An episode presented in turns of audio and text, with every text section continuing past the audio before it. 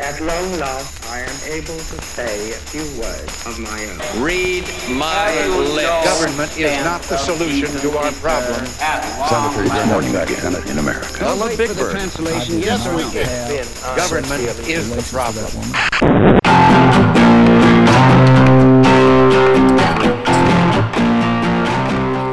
Welcome, everybody, to a liberal and a conservative walk into a bar. My name is Matt, and I'm a liberal. My name's Tim. I'm conservative. Thank you so much for joining us. Be sure and check out our website at libcon.podbean.com. You can find us on the iTunes Store. We're in the Google Play Store. We're on the Stitcher. Uh, buy Tim's book on Amazon. It's called Things I Want, and you can locate us on Twitter. I'm at LibCon Matt. Tim is at LibCon Tim. Although we're debating not actually saying that anymore because we admittedly don't tweet anywhere near as much as we should. Uh, but you can get in touch At with us that way. So it, if if you would like to talk to us, that's how you can do it because we will respond to you should you come and reach out to us. Am I sitting around tweeting out pictures of you know the neat stuff I'm doing in the kitchen? No, I'm not. But you know that's a that's that that's a whole nother set of never mind. Um, we uh, we're gonna talk about uh, we're gonna we're gonna talk about all this this stuff with with DJ Junior. Uh, the new healthcare amendment, a little bit more on the whole voter fraud thing, and uh, Tim's coming to some interesting decisions that uh, he wants to talk about. So we're gonna head in that direction. He's he's changing. Well, that's awkward. Yeah, it is weird, isn't it? I don't know. Anyway, it would be bad for your wife, right? So anyhow, uh, how are you? Theoretically, uh, I'm I'm well. Uh, I'm well. there's there's a lot going on in the Shasta world. A lot of a lot of moving, starting of new jobs, trying to save old ones, and uh, acceptance of limitations, and all these sorts of things. So, but I'm excited to talk about politics.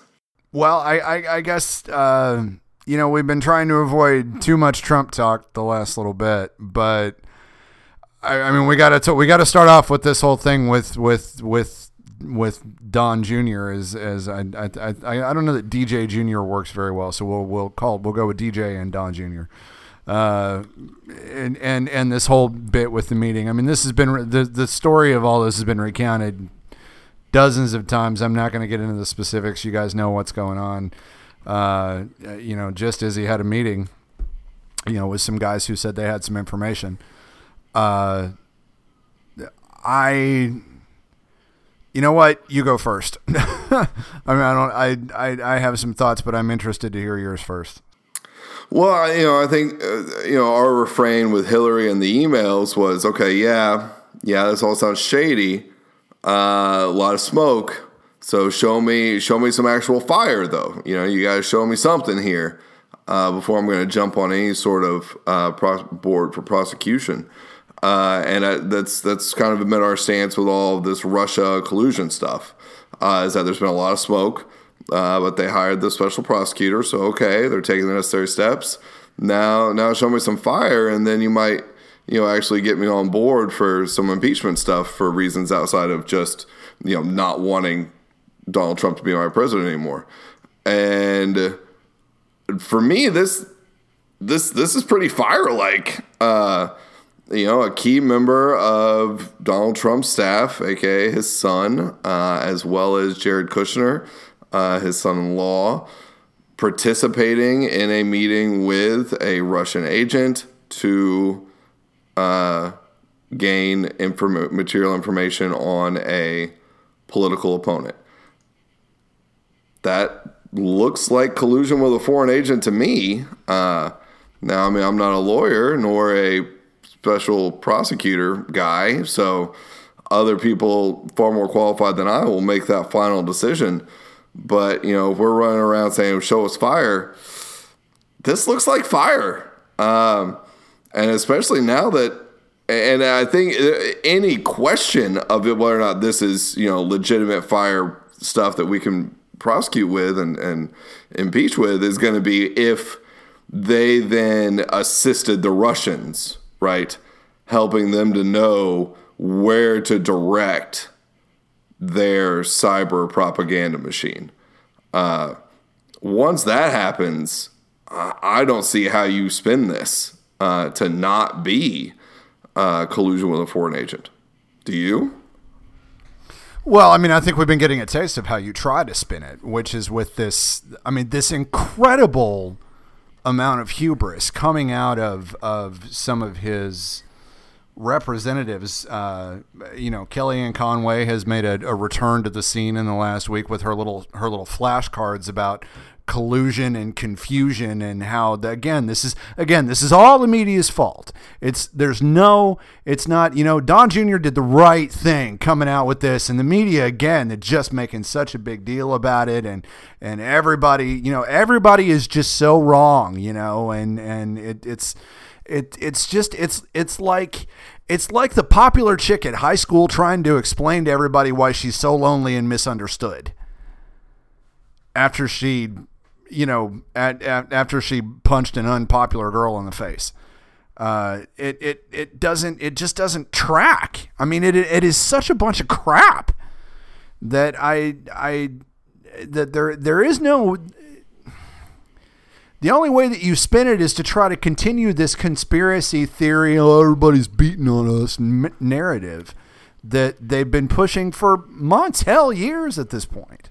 You know, um, and some of what I, I saw right up in uh, Vox about what Trump was really up to throughout most of this week, and what he's trying to do is to he really spent a lot of time around evangelicals. You saw that that that Twitter picture of him with all these of of him with all these people laying hands on him while they prayed over him. That was sent out like Monday or Tuesday. He did this interview with Pat Robertson, uh, you know, uh, which was a softball interview again about how you know Christian and wonderful he is, and and Robertson, of course, with his general post-apocalyptic attitudes or pre-apocalyptic attitudes, uh, you know, was just sort of going off on the whole thing. And uh, Seb Gorka was another one of his uh, another one of his sort of combative uh, spin doctors who's out there, you know, poking and prodding and insulting CNN and their ratings and. Uh, talking about how everybody, you know, people are dying in Syria, and this is what we're focusing on. Well, yeah, man. I mean, they'd been yeah, saying you for, colluded with a Russian agent. Yes, we're focusing on that. Like, Yeah. uh, I'm sorry, this isn't some BS news cycle where you know we're we're focused on who the president slept with. We're talking about colluding with a foreign agent. We're talking about, and it's not like he, you know, they concluded with Germany or something. They didn't collude with an ally. They didn't seek assistance from France. This is with this is with Russia this isn't one of our, our primary, you know, I don't want to use the term enemy, but this is hardly an ally. Um, yeah, there, there, there's no way, there's no way to spin this. Uh, once there starts to be facts on the ground of this nature, I, I don't see how there's, I, I don't see how there's a way out aside from it just getting ignored.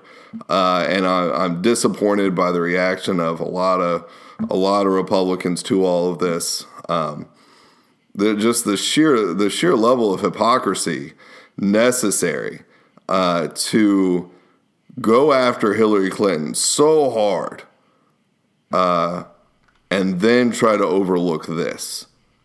It's it's mind boggling. I, I Yeah, cannot wrap my lot brain of- around it. you know, a lot of what because a lot of what people were saying, and frankly, a lot of what what was wrong to a certain extent with what Hillary did was what could have happened. You know, it was possible that her having that stuff in her own private spot could have been hacked, and it was possible uh, that that information could have caused a lot of damage, and that she was negligent in some way that could theoretically have caused trouble. And that it that being that all of that n- theoretical nature of the thing is what everybody insisted was enough to get her indicted. And you know, crooked Hillary and lock her up and all this other crap.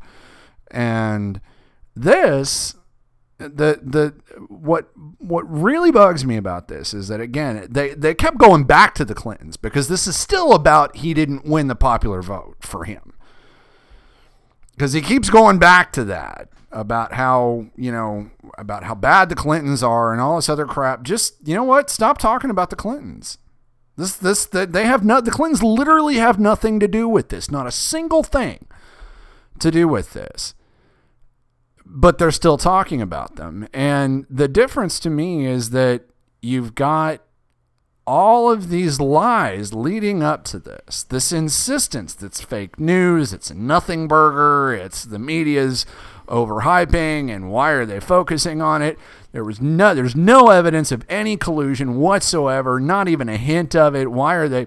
Nada, nada, nada, nada, nada. It's not unnamed sources. It's not leaks. It's it's zero. It is, and then and then this happens, and then they actually and they and they had known about it. Hell, Don Jr. was one of the ones that was running around talking about how there was nothing to any of this. So mm-hmm. now all of a sudden, not that they had any credibility, but for a little while there, they were eh, kind of right. There wasn't any necessarily direct evidence, it was a lot of theoretical. Now there's direct evidence. It's like you said, now there's fire. And is it, and, and I'm going to go back to something else that you said a long time ago that was very, uh, that was very good about Jeff Sessions and saying that does it, you know, does it, did his behavior mean that he made a mistake and he's not qualified for the job that he was after? Or did it mean that, uh, you know, did it mean that, that he was just stupid and did something dumb? Either way, I don't want him as attorney general. And the fact of the matter is, is that you know what? Maybe, maybe, maybe they're right. Maybe, maybe, maybe Junior just didn't know that he shouldn't take that meeting Eh, or maybe he was doing something nefarious, or maybe he was just being stupid. Either way, I don't want him anywhere near the White House. And I don't want his dad there either. Because within two weeks, CNN uncovered this, but within two weeks of this meeting taking place, CNN showed footage, dated footage of Trump giving a speech on the campaign trail saying that he was prepared to make a major announcement announcing new information about Hillary Clinton. So yeah, so that meeting more than and he likely- never he never he never gave that speech, but it was what he was hoping to get out of that meeting coming out uh, going to be something he was hoping to announce. Yeah, and I would bet he knew about it because I refuse to believe that his kids did anything on his behalf that he didn't know about. Yeah, right. Don Jr. has a meeting with a Russian agent to try to get information. Jared Kushner is there at the meeting, and somehow they just never bring this up. No, no, there's no Because way. these are yeah, There's because no these way. are two guys that never left his side on the campaign trail. They Yeah. were constantly together. And even worse, All. like I'm, you know, I, I never really had strong feelings one way or the other about Don Jr., but I was really hoping to see Jared Kushner as one of the sensible ones. And I was really hoping to see him as part of the, and, and that was the way it was always portrayed, right? We saw this as Jared Kushner, Jared Kushner, and the sort of the axis of the sensible versus Steve Bannon and all those guys. And Jared with Jared Kushner sort of at the head of that axis, and suddenly he's participating in a meeting like this. So this shows either one maliciousness or two ineptitude. Either way, pack your bags, get out of the office. Uh, you know, this is why royal families like this are, are bad. We we cannot have this in the United States. We got rid of this. It was called the dec- it was called the Revolutionary War. We we do not want this. Uh, because what Trump's now going to turn around and, and fire his family? I, I do not think so. This is a man who values loyalty above all else, and we have seen that time and time again. And his sons have been loyal to him, and therefore he is going to be loyal to them. Yeah, yeah, and And where's all the patriot stuff? Huh? I thought I thought this I thought the Republicans, I thought we were the party of patriotism. That was our thing. And now we're meeting with Russians? Come on. and that's a, and that's okay. You know, this is Yeah. Suddenly I'm sorry. fun. This is this is this is cultism. This is what was the natural extension of everything that had been coming out of trickling down from the top of the Republican Party all the way down to the grassroots movements, beginning with the with the Tea Party stuff in 2010, culminating in this Well, this situation was think the you've got the worst order wrong. possible outcome of all of this. I think you've got the order wrong. And that's and that's to me what's even more disturbing is that I don't Okay. think this this was a top down trickle. Remember the Tea Party wasn't started by people at the, sto- at the top. That that Tea Party was grassroots. So Well, no, okay. You saw Sorry, no, I see what you're Yeah, saying. the You're talking about the inmates base- taking over the asylum. Yeah. Yeah, the Republican base. No, no, no, no. But they colluded with itself, them. Yes. and then the people at the top either lost their jobs or bowed to the pressure, and this is what we've ended up with. Yeah. Yeah. I mean, I look, I I had been saying for years that it was going to take somebody like a Donald Trump getting the nomination to really please those people. Now, I didn't ever really believe that that kind of person could actually win an election and that we would get to this point, but none of this really is all of that the fact that we got here kind of surprised me the behavior of everyone around him doesn't surprise me in the least. The behavior of Paul Ryan, the behavior of Mitch McConnell, the behavior of uh, of all of Reince Priebus and and everybody else in that sphere doesn't surprise me in in, in or you know in all the uh, the blogosphere, Fox News, conservative media. oh, come Limbaugh, on now, lay off, Fox, uh, lay off All Fox. of that come stuff. on, give cut, cut Fox News a break here. Fox News has not been afraid to stand up to Trump. No, Fox News ha- little no, bit. Fox- no- oh, sure, come on. Fox and Friends has been a little sycophantic, but A little else, sycophantic. Fox and Friends is one show. Fox and Friends has been the goddamn state-run media network. show. Fox and Friends is one show on that entire network. They have What about Hannity? What about Tucker Carlson? Who have stood up to What them. about Bill O'Reilly? Bill O'Reilly got fired. He doesn't Bill O'Reilly got anymore. fired for fucking around and on his Bill wife. O'Reilly even did do some standing up to Trump. When? I can't remember now, but I remember talking Fox about and it on the Friends show and with Sh- you Fox about and Bill Friends and Sean Hannity are the two Fox and Friends. Sean Hannity goes home every night, crawls up Don, Donald Trump's butthole, and, and, and goes to sleep. I mean, that's, I mean, the, the, that's the, no. I mean, I'm going to give a couple of people on Fox News a whole lot of credit, yes, but they are the severe minority of that kind of. You watch most of the coverage in and out. They are still pushing this as media conspiracies. Everybody's against us. This whiny, stupid, just petty crap to try to ju- anything to justify this. Now, granted, there are a couple of people, and we'll talk about them later, that have done a good job, but uh, but no, I, I'm not going to give Fox News a break. Not even a little bit. Not as long as they continue to let Fox and Friends do their thing, Tucker Carlson do his thing, Sean Hannity keep doing his thing. I mean, Sean Hannity's batshit. I mean, if you actually paid any attention to that guy at all, I mean, I, I can't even, you know, Lumpy was the best nickname I got, and that was uh, Jon Stewart's, but it was. You know, honestly, I have never once watched Sean Hannity. Yeah, yeah. Take take take some time out of your day. You'll last exactly sixty seconds before you before one of your eyes explodes. I promise you. It's ugh. Oh my god. Do you have anything more on this? Because I don't know that I want to talk about it anymore. It's just making me mad. Um, no, I really don't. No, I, I really don't have anything to add. I mean, there's only so much I can harp on disappointment with the Republican Party, disappointment with the leadership. Yeah. You know, there there's some members who are less sycophantic than others, uh, but overall, it's just disappointing. And and I get the whole, you know, I get the argument. Well, what are they supposed to do? Well, they're supposed to stand up for what's right, is what they're supposed to do. Uh, I would say the same thing if this was going on with Democrats, uh, and so would and, and As- Republicans as- would as- say that, as- as would I. And, Yeah, and as would Republicans I. would say that of Democrats, right? The Democrats should be standing up for what's right. They shouldn't just be doing whatever their president says. Blah blah blah.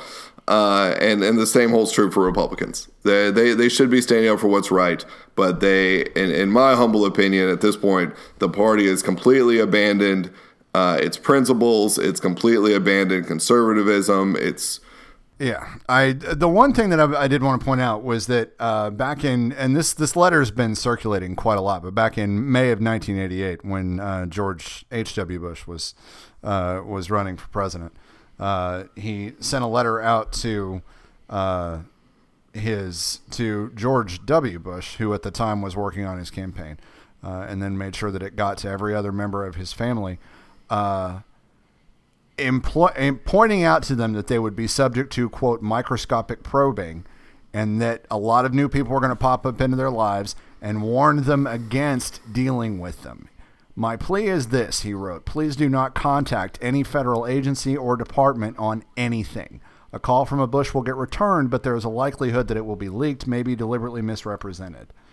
No one forward any legitimate inquiries to my office so no one can accuse any of the family of trying to use influence. He knew what was up, and he knew to make damn sure to keep his family safe and out of the way. wow. Now, yes, he was an ex- now. Yes, he had been an experienced politician and in Washington for ages, but that that doesn't. Again, I say ignorance of the system, disdain for the system, is not an excuse to fuck the system, which is what Trump has been trying to do. Pardon my French. I know that was a very strong use of the F word, but that's that's what Trump has been attempting to do and or to say that what you because th- what Trump's response to this was at least in one case was this is very standard in politics. Politics is not the nicest business in the world, but it's very standard where they have information and you take the information. Standard? No. Because we have had so many better men serving as president than this guy. As a matter of fact, we've had 44 better men serving as president than this guy. So, just saying. All right. Healthcare. Yes, we still have more to talk about healthcare because they just can't get their stuff together, but they seem closer to getting their stuff together. And they might actually be able to vote on something this week. They released another version of the bill. Uh, I don't even know what it's called anymore. I don't think it's called anything. It's just their their their latest The try. bill. Their a bill, and it has to do with healthcare. So I, it it it keeps a lot of the Obamacare taxes, which is interesting. Uh, the the but the one of the one of the biggest things that that that people that have gotten people's attention is this thing that they're calling the Cruz Amendment, which basically it allows what a lot of people are calling catastrophic healthcare plans under the Affordable Care Act. There are 10 points of coverage that have to be have to be in there. You have to cover 10 specific things in order for a plan to be legal under the ACA. And one of Republicans' points of contention is that that hurts. It hurts competition. It hurts people who are paying for things that they don't need, and basically what are sort of, you know, catastrophe only, break your leg, wind up in traction, get cancer, that kind of thing. Those sorts of plans are no longer legal. The Cruz Amendment would allow those types of plans that really is one of one of the largest changes in this bill. Uh, and it's gotten varying levels of of support. I'm not entirely sure what I think about it because there's a part of me that I I, I get where the Republicans are coming from on this one. This is one where I I I, I kind of get it. Uh, and to say that about something Ted Cruz says is, is weird.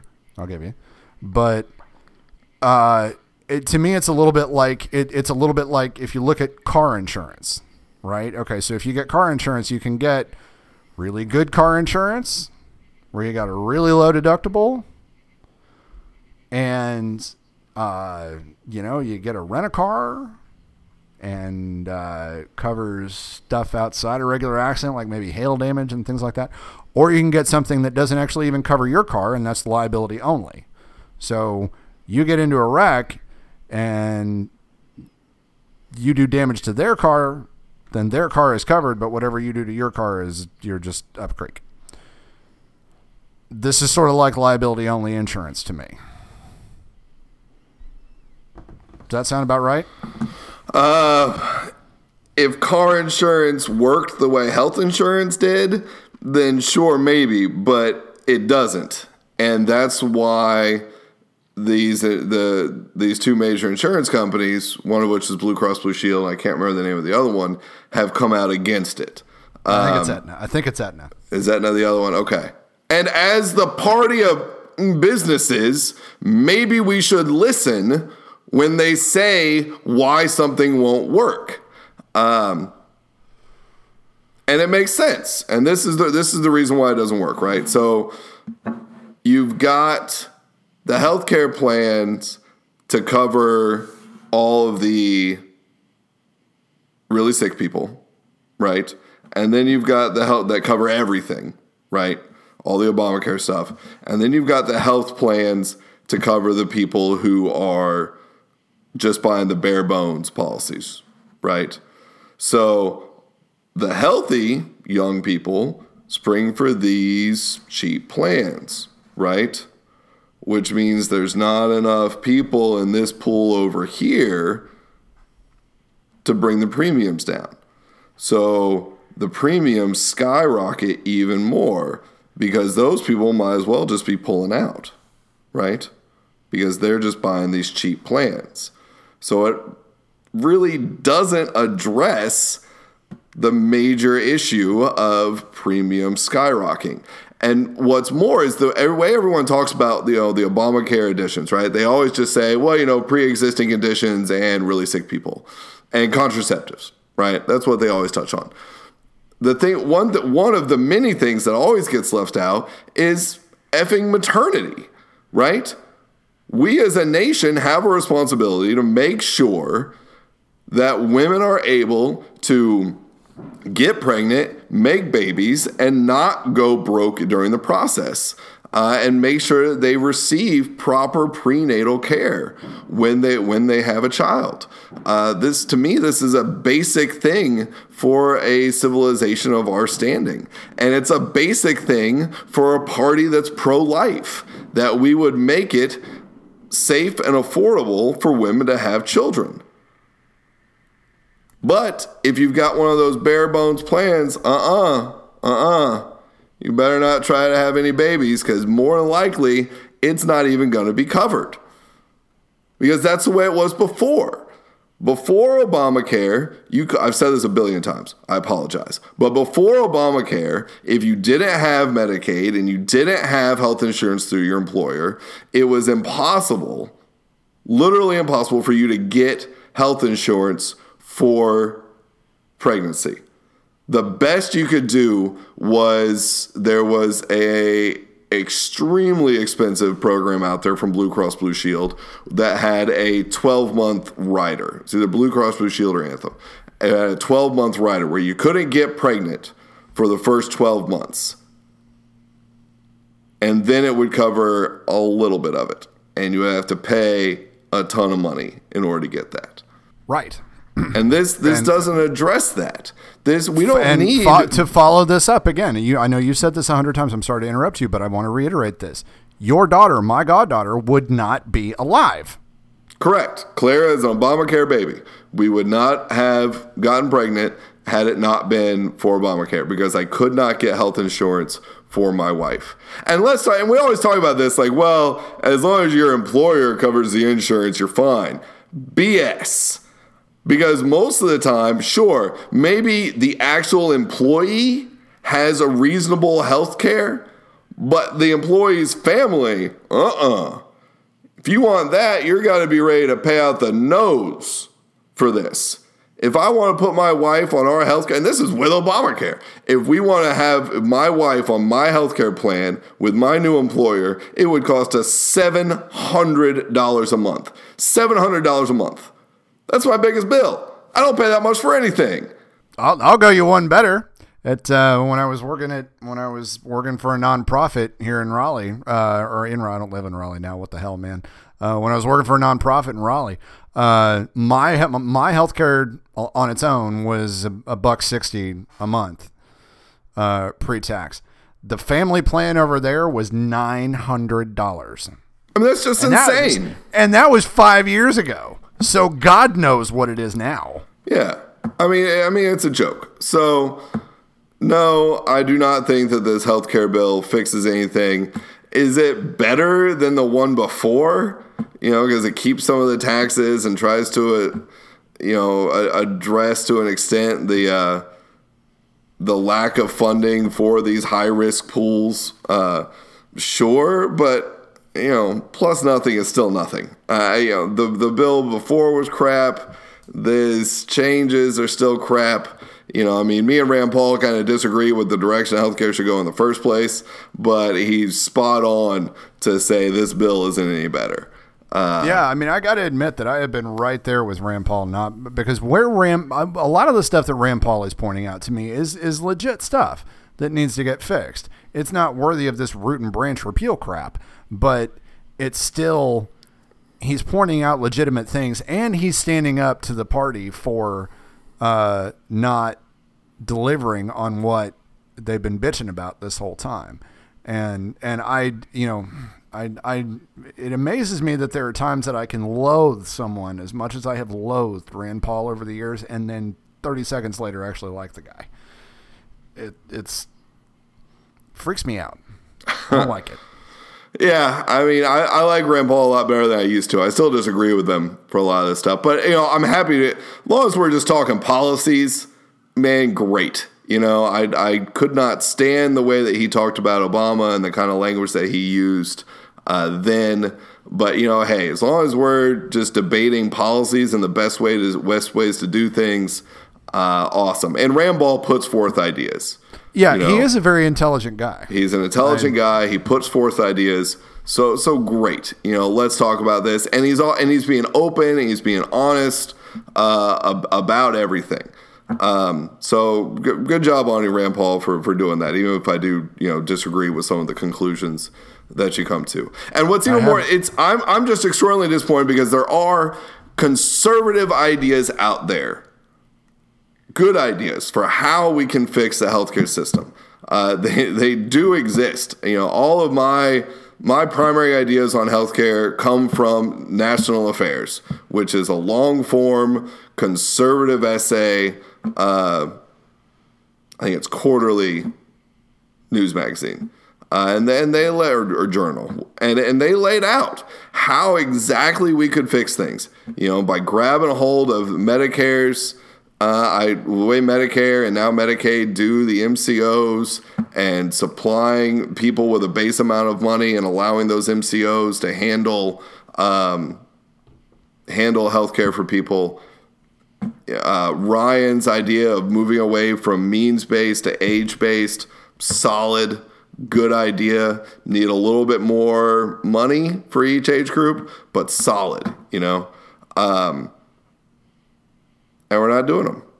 Uh, Rand Paul put forth a great idea of, of giving people, helping people, to, requiring people to. Well, I don't know if he was would require, they would just automatically do it. I, I, I'm not sure, but with his use of HSAs, which everyone always points to and says, "Well, it's only good if you're rich." Yeah, well, Rand Paul had a way to fix that. That everyone would get thousand dollars put into their HSA.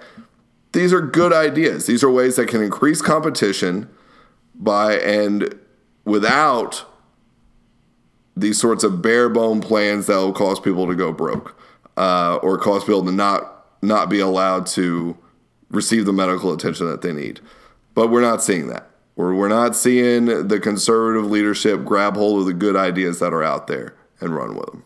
No, no, we're not. And uh, you know, and they, I nobody talked about this, but for all the the crabbing from the stupid crabbing from uh, some folks on the right about well, Democrats don't have any ideas either. Actually, a bunch of House Democrats did introduce a plan. Uh, Wednesday morning, they had a uh, uh, they had a, a press conference, ten of them, uh, that that acknowledged the things to that were wrong with Obamacare because that's been a, that's been a hard thing for Democrats to do because every time that a Democrat in office and I I I I hate that it is this way but I sort of get the fact that they've been playing defense. I've been playing defense a lot of the time because it's hard to admit that there's flaws in something when you've got so many people who are just determined to get rid of the thing because every time you admit there's a flaw, then people take that as as admitting that that the thing needs to be gotten rid of, or instead of saying, okay, well, let's fix the flaw. Uh, Kurt Schrader from Oregon, his quote on the thing was, "We need an alternative to the just say no policy that has pervaded Democrats up to now. Let's have the confer- conversation. Let's fix the damn thing, and let's get real." And he's right. Uh, it was, you know, uh, it, has got some interesting ideas in it. Vox has a good write up on it. Um, you know, but it was good to see them getting in, getting involved. And I don't, you know, I don't know if they're going to have to. I don't know if this one's going to go through. Uh, you know, I, I don't I don't agree with the Cruz amendment, but I do sort of understand what he's saying. I, I but I didn't necessarily agree with it. I did read a couple arguments that I thought made pretty good points about it, but about what it was trying to do. But I I don't I'm with you. It doesn't address the actual issues at all. It doesn't well, fix this issue of costs, and that's the largest and, thing. And and a very and that and that's where I mean, there's two very clear ways that you can make those adjustments, right? And one is honesty upfront is honest upfront pricing when it comes to medical care, right? So there's some amount of ability to shop around because that's one of the biggest issues right now when it comes to cost is you go to the doctor you have no idea what you're going to walk out of there paying. No idea. Uh, and i don't even hear people talking about that. That used to be a big thing. I used to hear that all the time. I don't see that in any of these bills. Any form of requirements for upfront pricing.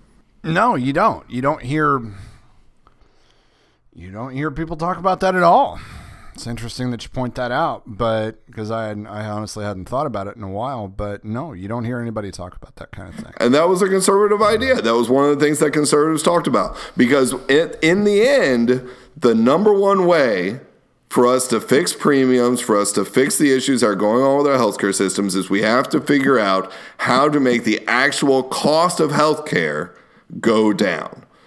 Not just have the government throw more and more money at it, but make the actual cost go down. And one of the number one ways to do that is by providing upfront pricing so that people can shop around. And then on the flip side of that is what I harp on and on about with this idea of you allow you you basically use the Medicare model, Medicare Medicaid model to allow MCOs to handle the healthcare and each person gets you know x number of dollars to cover their premiums and to cover their deductibles so that they know okay they've got this much money to spend on this. So they're gonna so they're gonna be encouraged to shop around rather than just oh well the government's gonna pay for it yeah I, I, I don't know. I don't know. Again, I'm I'm at, I'm at a loss as to what to add. But to none of these I, are I totally yeah. none of these are none of these there. none of these things are out there. No you know, one, no one is trying to fix the, the the cardinal sin, which is that we we that businesses that your that your job is still the primary so your primary source of affordable health care. is still your job. And no one no one's addressing that. I don't hear anyone saying that we have to get rid of the the tax credits that businesses get. Uh, that was the number one thing that Obama did wrong with Obamacare was that he doubled down on that, and suddenly, and Republicans used to talk about that as this horrible thing that we have to get rid of, and suddenly, no one's talking about it. Okay, I don't, I don't, I don't want to, I don't want to spend too much, more, much more time on this because we are going to run into a time crunch. But the one thing I do want to, to bring up that that that has bugged me about this entire process with the Republicans was this uh, thing that now apparently has a name called the the Kodiak kickback, which is uh, this thing. Everybody knows that that Lisa Murphy, who is a senator from uh, not Lisa Murphy, but Lisa Murkowski, senator from Alaska, is is on has been on the fence about she's one of those swing votes in the Senate. She's a Republican, but she's opposed most of the plans. And McConnell will do pretty much anything to get her to to guarantee that she's going to do this. And there have been a lot of senators throughout this process that have been very quietly getting things kicked into this bill, into these bills to ensure their votes. Murkowski specifically uh, there there is a new provision in this bill that calls for a billion dollars to go to states where premiums are 75% higher than the national average. Coincidentally, it's just a coincidence. Just a coincidence that the only state that meets that criteria is Alaska. Purely coincidental, I'm sure. And I'm telling you, if Lisa Murkowski switches over over this one, on, rolls over and votes on this one, I've had some respect for her, but it's going to go out the door. All right. Well, I have mixed feelings on that one because one, I, I don't think it is enough, right? Just because if you know if everything collapses, Alaska isn't going to be safe just because they have you know this little bit extra money. Uh, it's or a nice chunk of extra money. It's still it's it's not it's not going to make it okay. But it, I am not personally that opposed to quote unquote pork being added on to bills in order to get this senator or that senator to vote one way or another. You know, uh, in in in general terms, in, in I'm general not, terms, I'm, I'm, not. I'm, not. necessarily either. Th- this one seems this is pretty bit, egregious on a very. Uh, this is this bill is more important than a lot than probably most things that this Senate's going to take up during this session, probably in the next four years, three or four years. This is not the place for that kind of thing. And it's not the issue for that kind of thing. And that's why I think in this case, it's extraordinarily inappropriate. Well, and doing something that's really only going to help one state's healthcare, right? Like I would be more comfortable with assuring her a little bit of extra money for, you know, some infrastructure project at home. Uh, than I am with the idea that they're going to just help Alaska with their healthcare issues, you know, uh, their lack of funding for healthcare. You know, if you're going to acknowledge that there is a need to give more money for covering people who uh, are sicker in the form of these high risk pools, well, then you need to just acknowledge that and up the amount of money for everyone. You can't just pick one state and say, hey, you, we're going to give you some extra money. That's that's no good. Yeah, yeah. I'm I'm well. That's why I brought it up because I thought it was no big. I thought it was no good. But anyhow, uh, we we can't spend any more time on healthcare. We got to we got to get going. Um, I I, I want to talk about because I had some more in our in our previous show. We talked about uh, this issue of the voter fraud study and this issue of centralized databases. And I we had what I, I was surprised that we had a bit of a disagreement on on the voter fraud study. Uh, but some of it because I, I, I did agree with the fact that I, I, think a lot of the it's largely been overplayed some of the problems with what they put out because they did ask for publicly inf- information only and I agreed with that. But a couple of things of, of the my, my larger problem was with the, the whole point of the thing. And a study here in North Carolina that was done by the state board of elections. This was not this was and this is a largely republican state right now uh, the State Board of Elections found that in the 2016 election, last year's election, the voter ID law would have stopped potentially one fraudulent vote in 4 point almost 4.8 million votes cast in November. One. So 0.00002%. So in an entire state, you had one case of in person voter fraud in 2016. And North Carolina, that's one that's a, that is a state that you and I have both pointed out has loose ID laws. and it would be very. It actually probably would be pretty easy to to commit voter fraud here, but they still had one case, one. And this this this is the national nightmare of voter fraud that requires an entire commission pulling all of this stuff together. One state, one vote.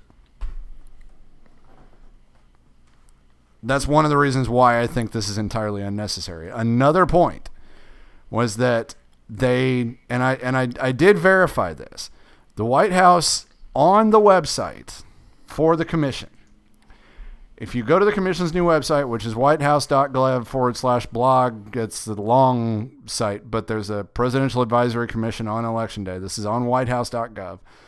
And you go to the bottom of the page and you uh, click on uh, public documents you'll see a bunch of links to comments received beginning from June 29th, going all the way up to July 12th.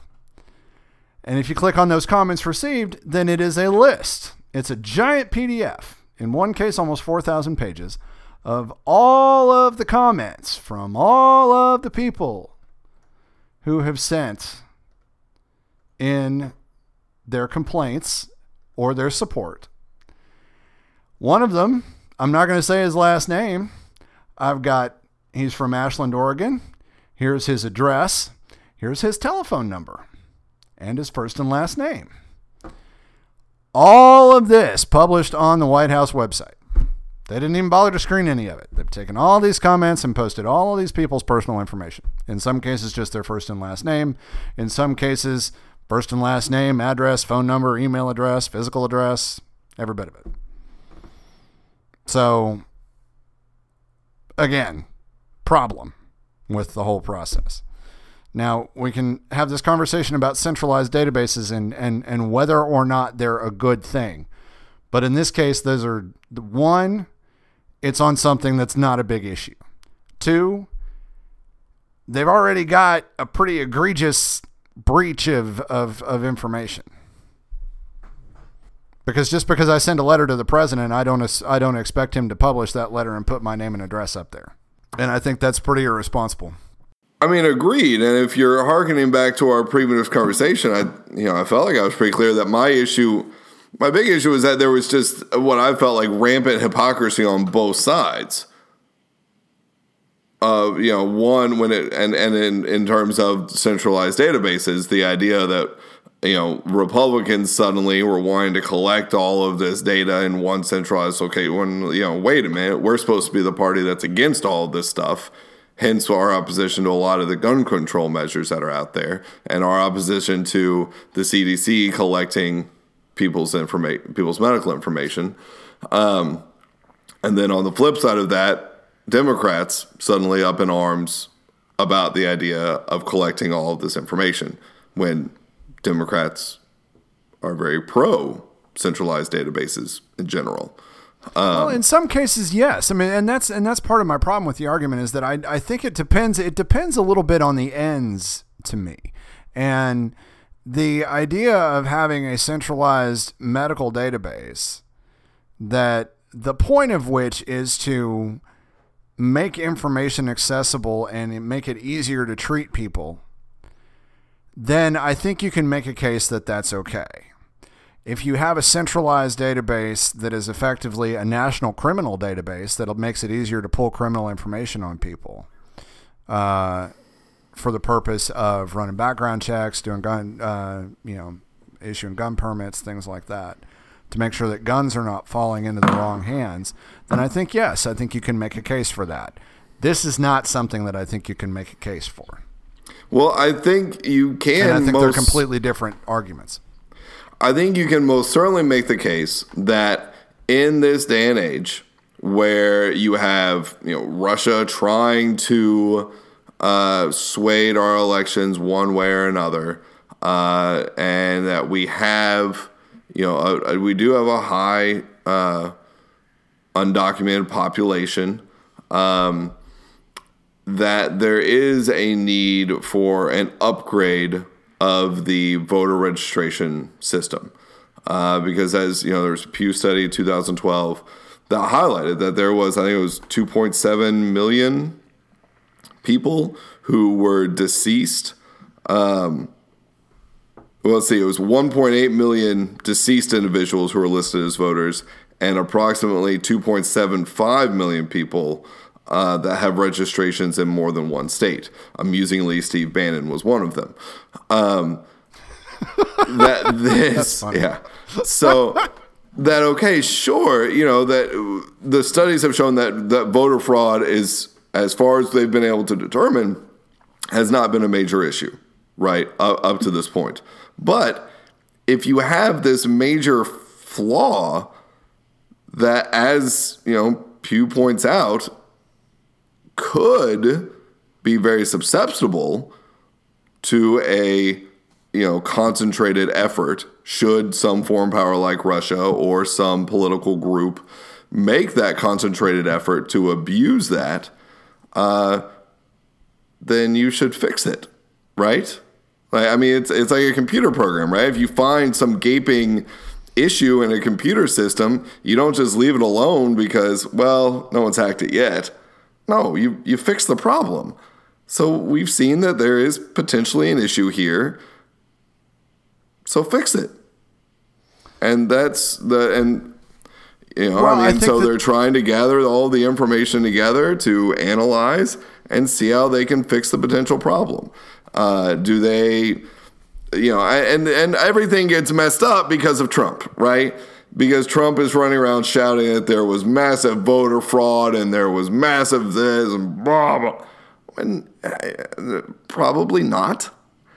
Uh, but we do have a flaw in the system that we should fix. There you go.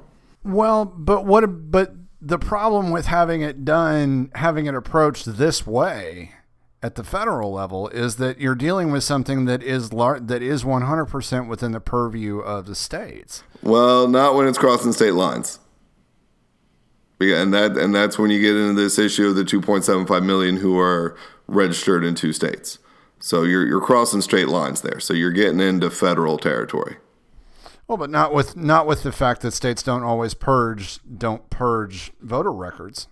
Uh, you know, um, which is why you wind up with dead people who are still technically registered. Well, if it's le- right, but if it's leading to, I mean, obviously not with the dead people, but with people being registered to vote in multiple states, that's becoming, and it's a federal election.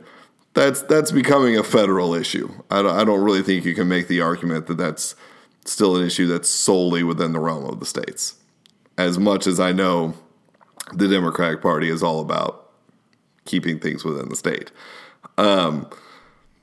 I'm I'm I have no opposition to keeping things in the in the in the case of voting. Yes, I think it's important that that stay within the states uh, purview. I I don't. Uh, you know, I think that's an important part of the separation of powers of the federal government and uh, the states. That are that these are individual states choose uh, our representatives, and and the, the federal government is not a part of that process. Now, I mean, if you want to talk about finding ways to to send to put federal money into helping uh, cover the cost of some of this, then yeah, okay, I I could get behind that, but.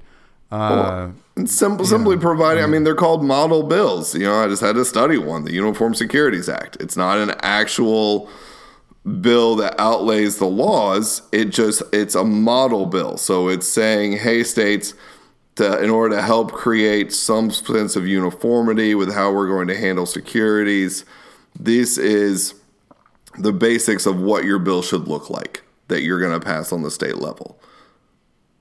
And so, I mean, that's the sort of thing that it would seem that is needed to help states see, okay, what's what's the best way that you as individual states can main, maintain your voter registrations, keep them accurate, uh, and maintain some sense of uniformity uh, across state lines, with, without damaging what Obama was very wise to highlight uh, the fact that because our voter stuff isn't you know all centralized and all done through one big electronic computer program it's extraordinarily hard to hack, right?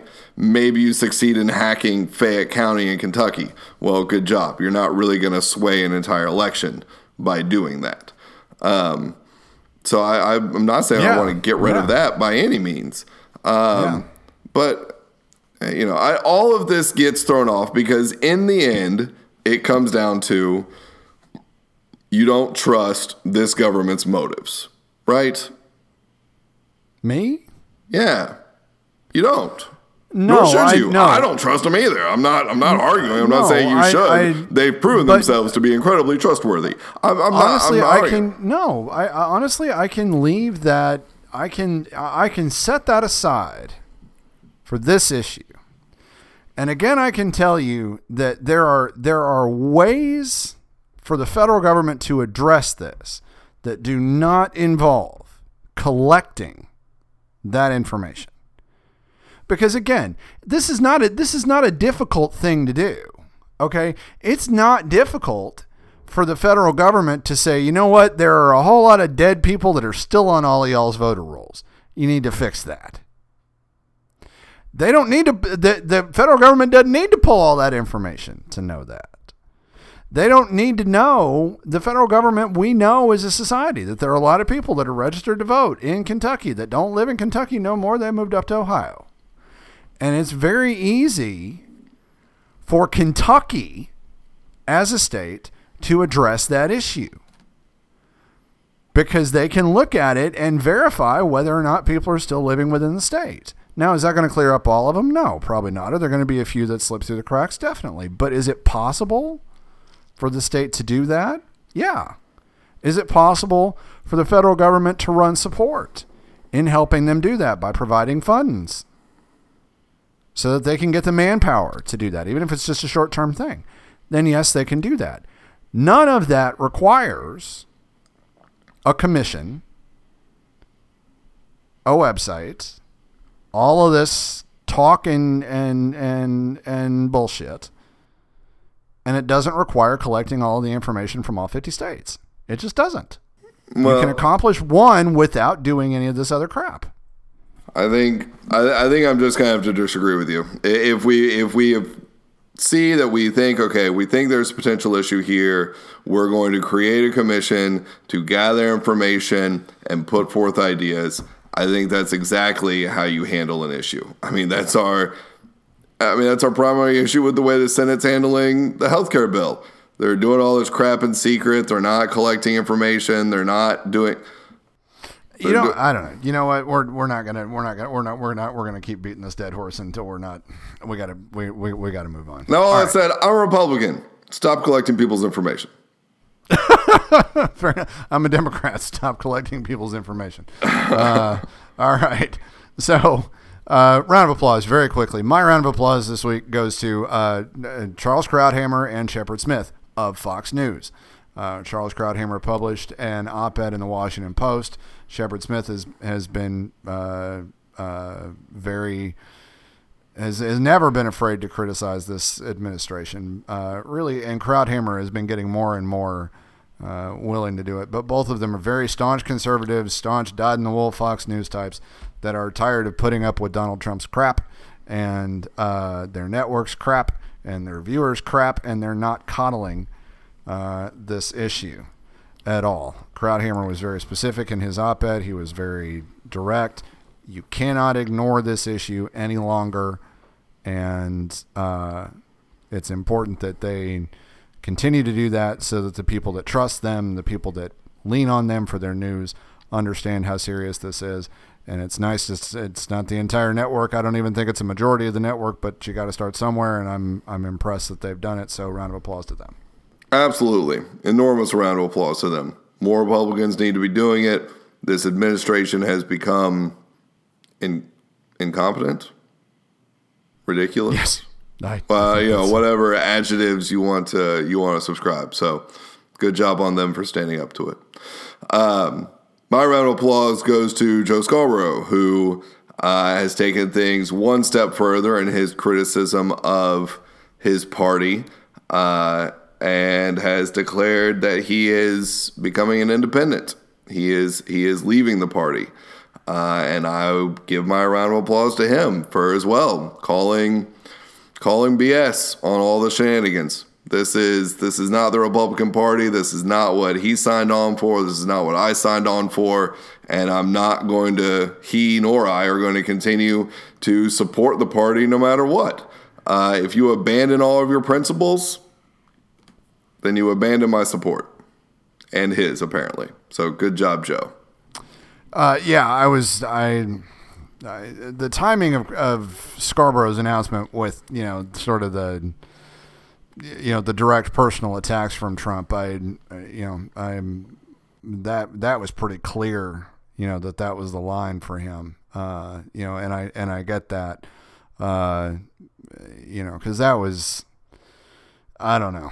You know that that was one of it. It's a shame we didn't want to talk. We didn't want to talk about, but it's it it's a shame when a president can do what he did to those two people, and I am not surprised by it in the least.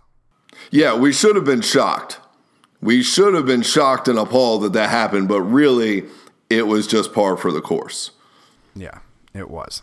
So, um, I, I, I think we're going to go ahead and, and have this conversation if it's all right. Are, are you all right to continue?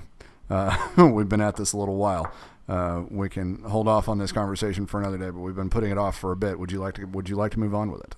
Well, yeah, uh, we we can sum up. I mean, it's not a long, so, it's not yeah, a long conversation, a long sort of um, but you know, we've we've we've been at this for we we sort of missed the fact that we had done 50 shows a few weeks back. We've been at this for over a year, a little over 18 months now. We've we've we've enjoyed it.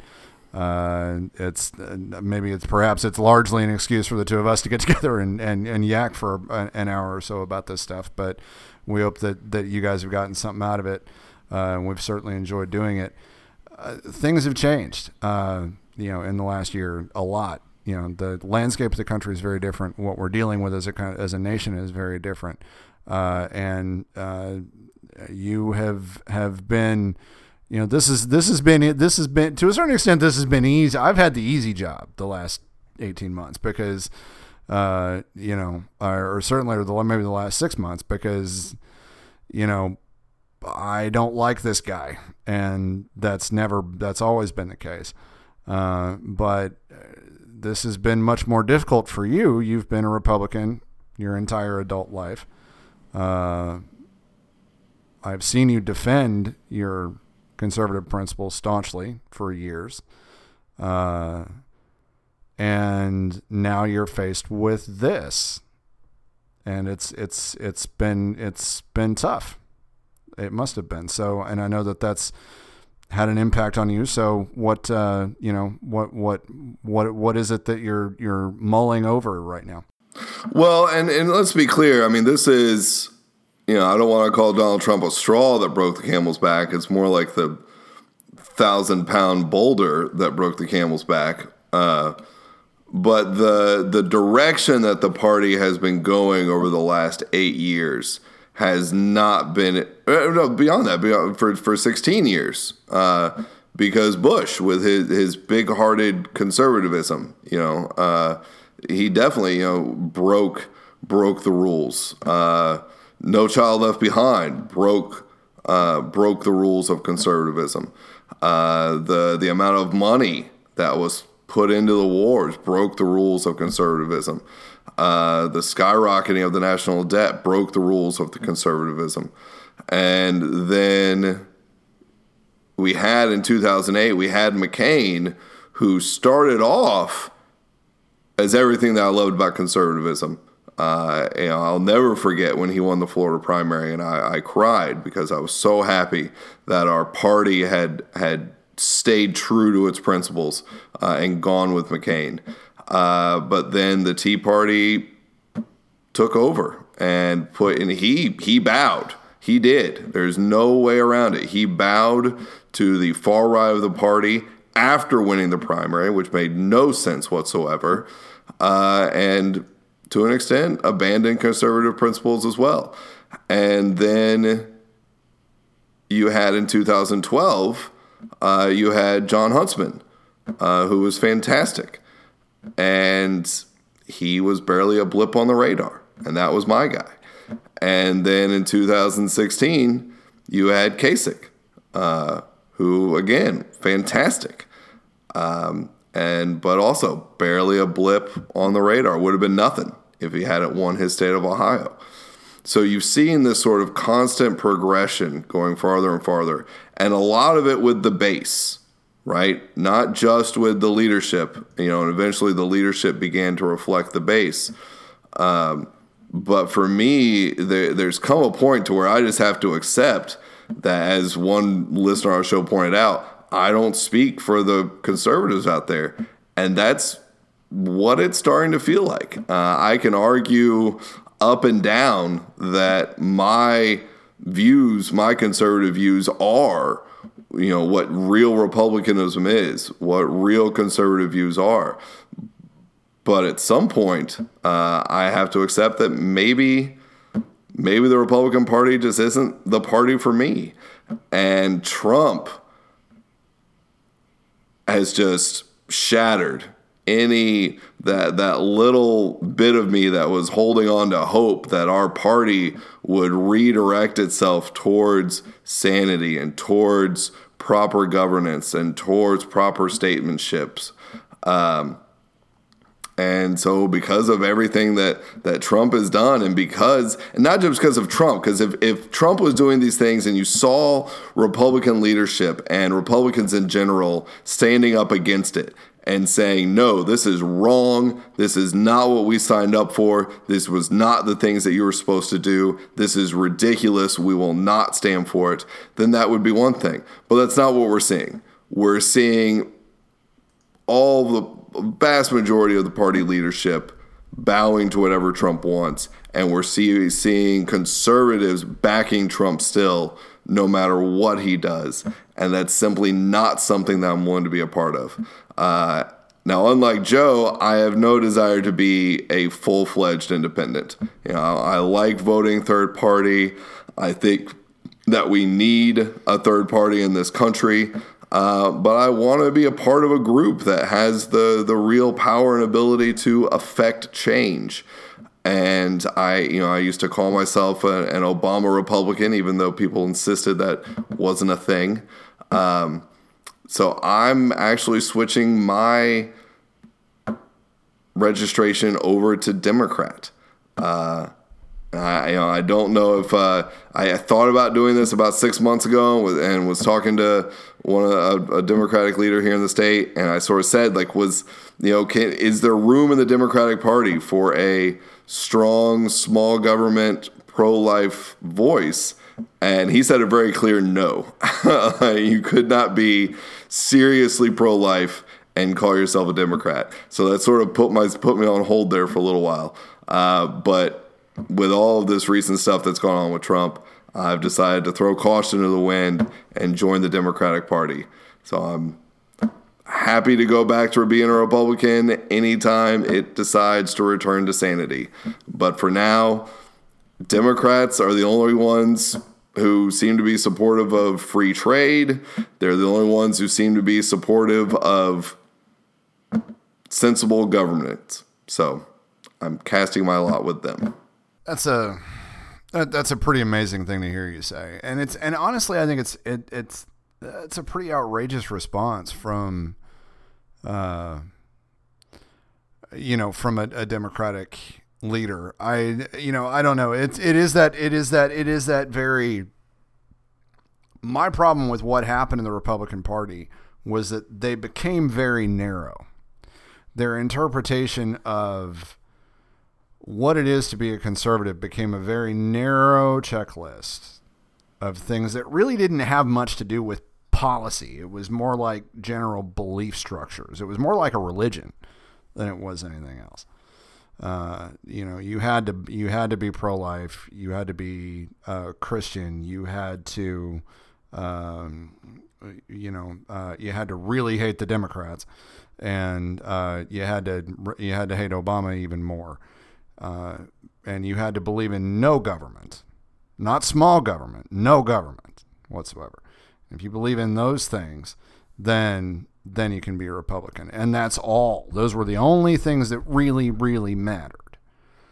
Uh, Everything else was just smoke.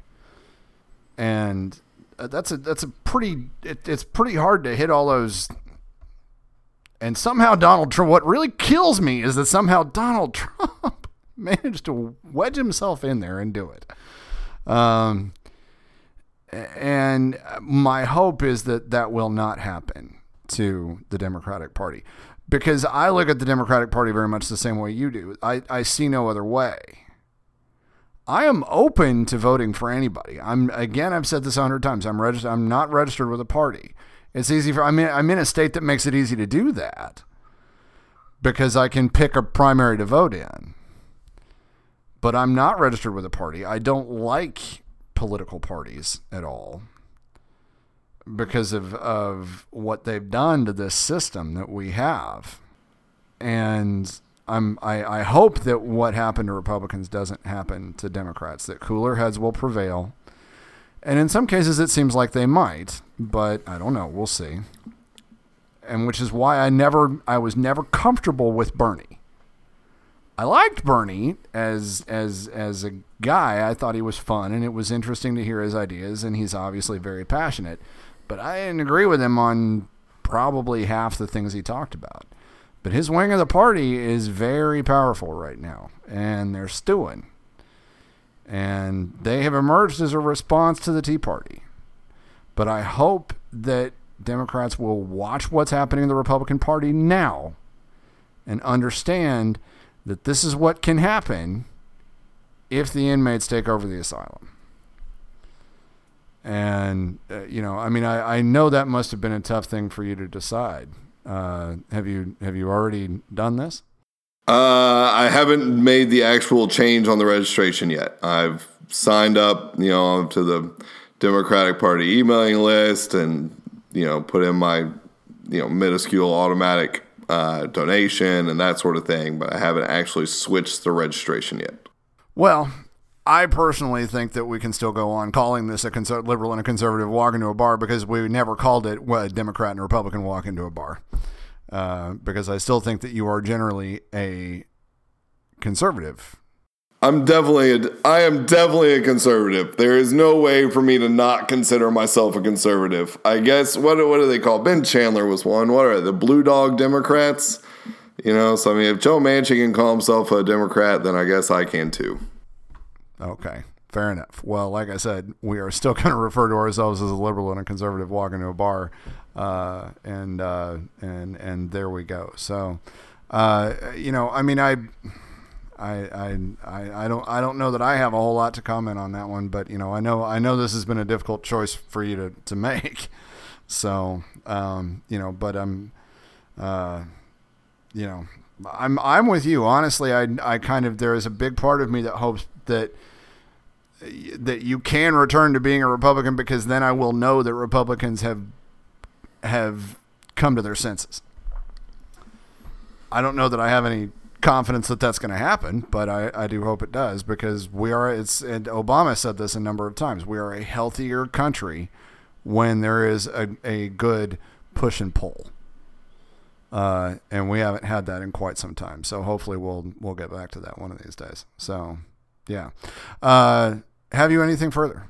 I do not. Outstanding. Well, I do not either. I should have had something cool. I don't have something cool, but I will say that the fact that we've been doing this for as long as we have successfully is pretty damn cool. So I like that. I'll stick to that. Uh, I'll I'll do better next week. Uh, that's all we have. Thank you so much for joining us. Uh, check us out on Twitter. I'm at LibCon Matt. Tim's LibCon Tim. Uh, we will talk to you next week. Take care.